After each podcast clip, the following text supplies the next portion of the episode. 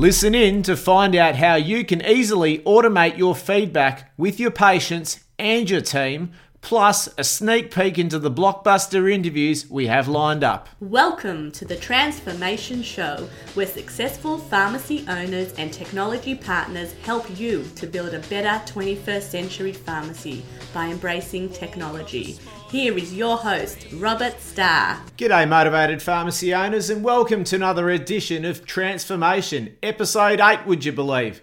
Happy Easter to everyone. I hope you all had a great weekend over Anzac Day. It was certainly a good time to get out with the family and uh, see some football. It was a brilliant time. We went down to Sovereign Hill and uh, Sovereign Hill, for those who haven't visited it, is in Ballarat in Victoria. And they've got an 1800s pharmacy there. And uh, it was a brilliant experience to be able to step back in time and see how pharmacy was run back then. Obviously, a replica, of course, but uh, everything on display as we would have seen back in the 1800s pill rollers, lots of compounding, drawers, lots of touch and feel things in pharmacy. And it's a really interesting customer experience in 1800s pharmacy because you've got more to touch. There's not as many barriers. It'd be interesting to go back through the chronology of how we ended up getting that two and a half foot step that elevated pharmacists in the area. But certainly what i took away from that is that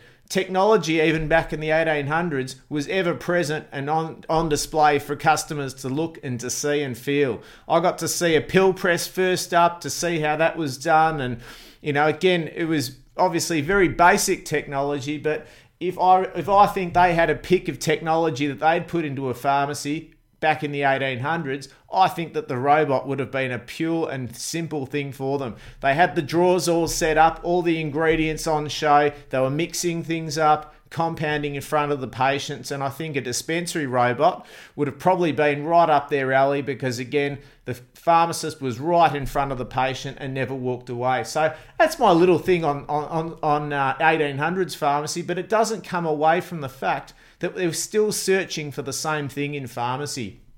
A patient centric one, I think, um, by having that pharmacist on display and having close interactions with them. I think that they nailed the patient centric pharmacy, and I think over time we've complicated things for them. So, this episode is all about back to basics. Peter Drucker spoke about in 1954 that the only valid definition of a business purpose is to create a customer. And I think that's what all pharmacists were striving for over the ages. And we just need to go back to that to find our way. Lots of external factors in play at the moment. We won't talk about them because they're largely negative job losses, poor opportunities, PBS reform, but largely these are external factors and out of our control. So, what can we do to control internal factors? I just think we need to be an extremely helpful business for our patients and customers. It's a very basic definition, but how do we find out? Well, we need to ask them. I think that's the key. We need to ask them. So, how do we ask them and how have we asked them? Feedback, surveys, maybe a suggestion box. Have we had focus groups? Have we had workshops? And the same goes for our team as well.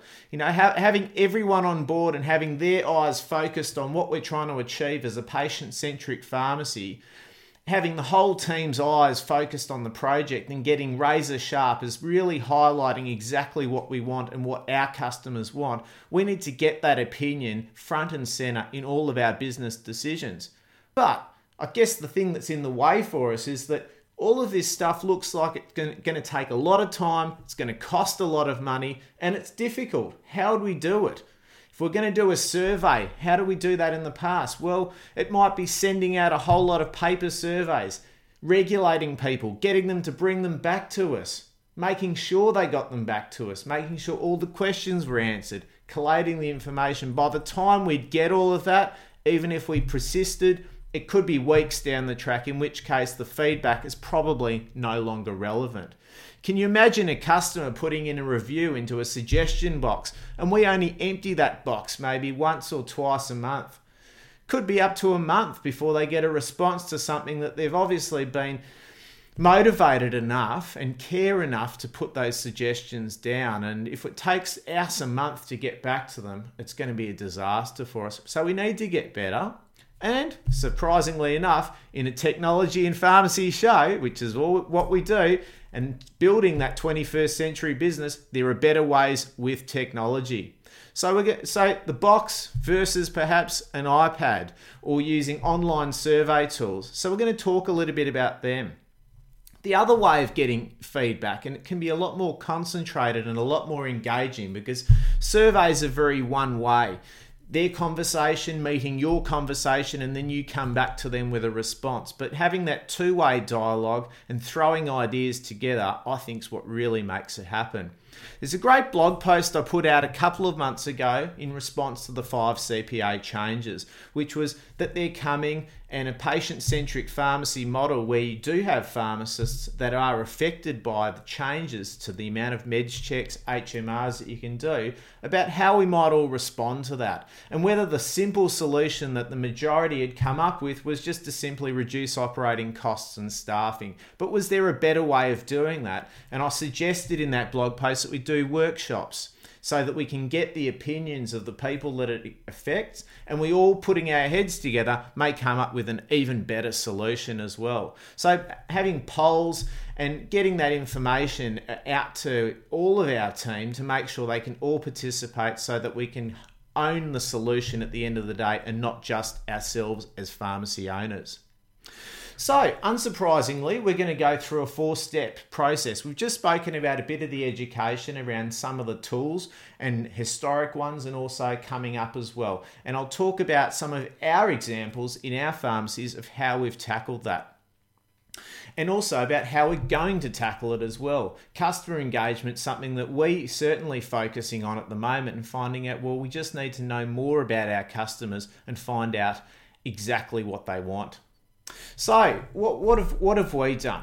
Well, as I mentioned, we were affected by the five CPA changes, probably more so than most pharmacies. We had a dedicated pharmacist working 38 hours a week, dedicated to our patients as a forward facing pharmacist, conducting meds checks and other and diabetes meds checks and other professional services as well. And one of those, and, and that particular pharmacist role has come under jeopardy because of the me- medication changes with the five CPA changes, of course. So, how did we tackle that and what did we do? And also, how do I get feedback from my team every week and it doesn't actually take any time for me to initiate that, activate it, and get it sent back to me?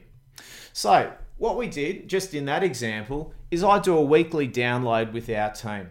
So weekly download is something is an email that every one of our team gets at about five o'clock on a Friday afternoon. Every week, all the time. We've been running this for 10 weeks and it's linked to an online survey. And I'm going to talk about tools in a moment.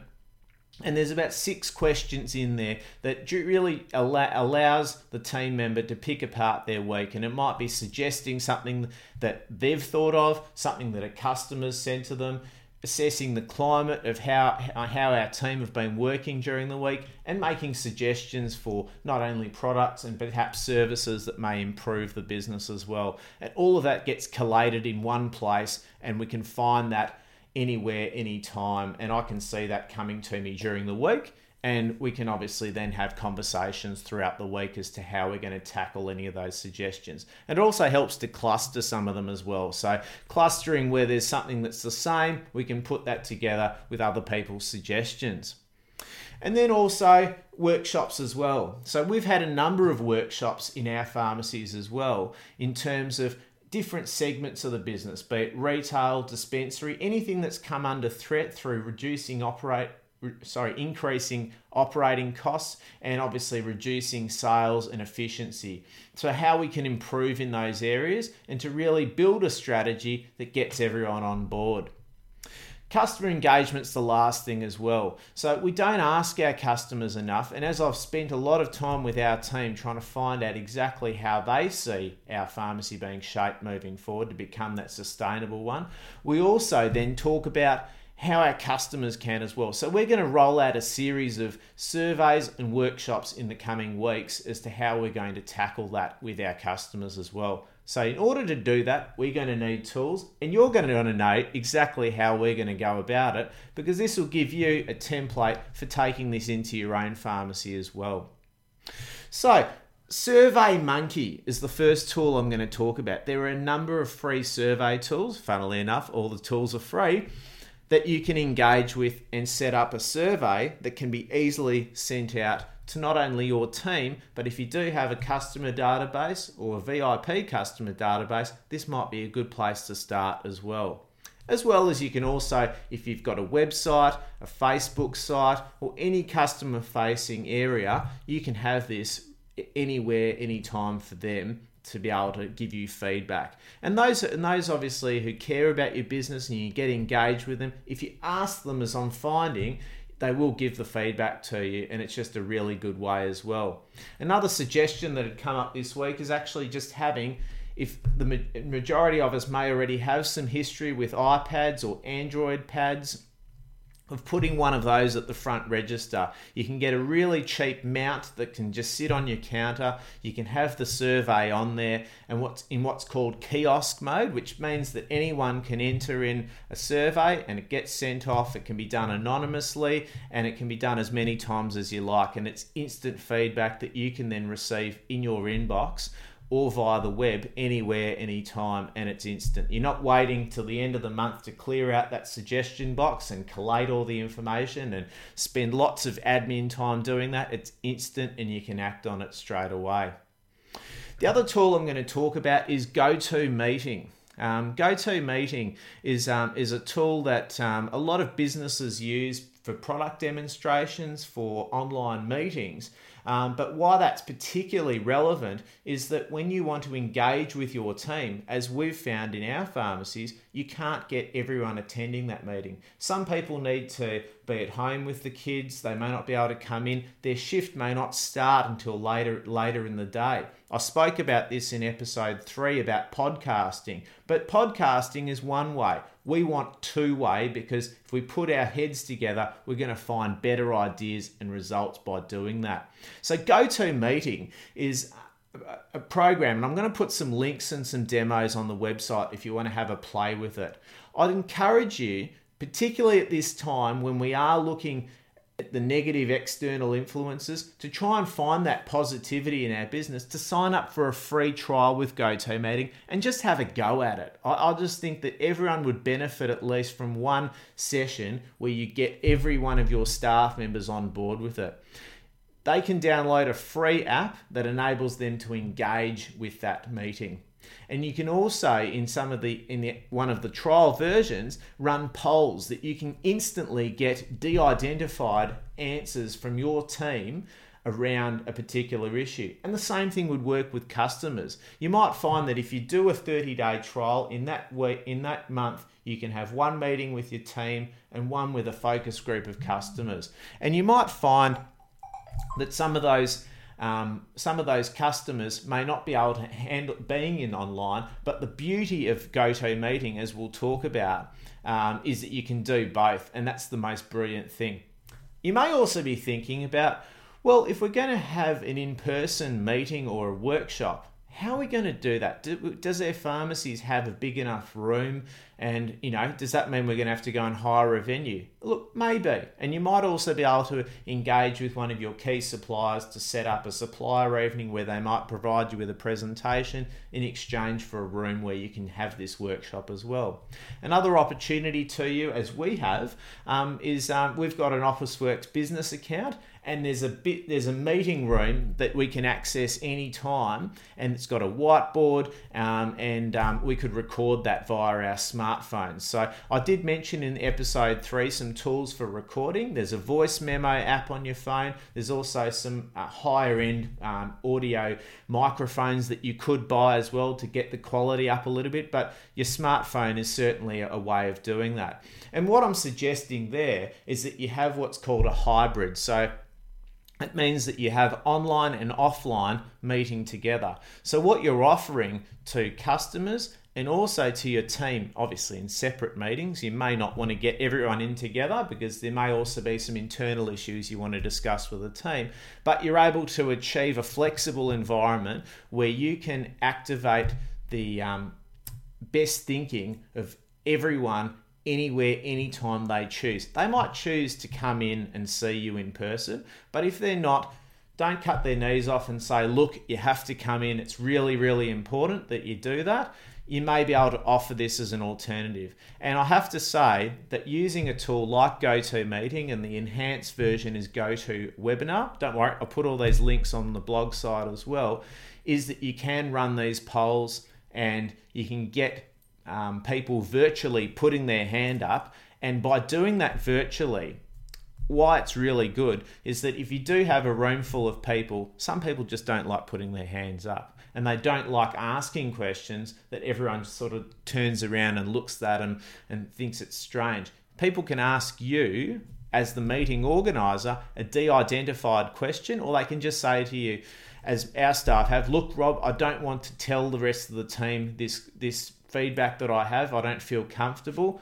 I'd like to tell you, and then de identified, you can tell everyone else. And that's fine. And that's an environment that allows that type of conversation to happen, which is a great thing because, again, it aids all participation levels. So, what, what, what, have, what have we got from it? Ultimately, we've been running the weekly download for 11 weeks now. We've got across the two pharmacies, we've got 42 staff and across those 11 weeks, we've got now 132 pieces of feedback from the team. And I'm hoping that they'll be matched by the customers when we expose that to them in the coming weeks. So, what I've been able to do, get from that is by clustering the information, it allows them to rate different departments in the in the pharmacy. It allows them to make suggestions. So it gives me a, a, tabulated suggestion list that we can then roll back into our overall strategy. So Circling back to back to basics, what does this all this information tell us? Well, it tells us a little bit more than what's in our own heads. We're engaging with our team so we can find out what's important not only to them, but what they see every day from our customers as well. Even a, even a full-time pharmacy owner who works in the store five days a week, nine to five, you're not going to see everything. And there are different perspectives. And I do encourage you to involve the staff wherever possible in that strategy because they might just come up with some nuggets of gold that may change your business forever. Conversely, with your customers as well, they need you. We need to be extremely helpful in solving their problems. But in order to do that, we need to know what the problems are. So, by engaging with surveys and feedback and having workshops and meetings, we're able to ascertain better than what we are right now in trying to be everything to every every one of them. And maybe our strategy and what we're doing isn't meeting their expectations, and they can help us shape and improve our businesses moving forward. That's the optimization. Just keep listening, revise your action plans every week and that will drive change, innovation, and remodeling of our pharmacies. Next week, and the weeks coming up, we've got some blockbuster interviews coming up. Just a little taste. We've got Kathy Reed talking about Google Glass and how that applies to pharmacy.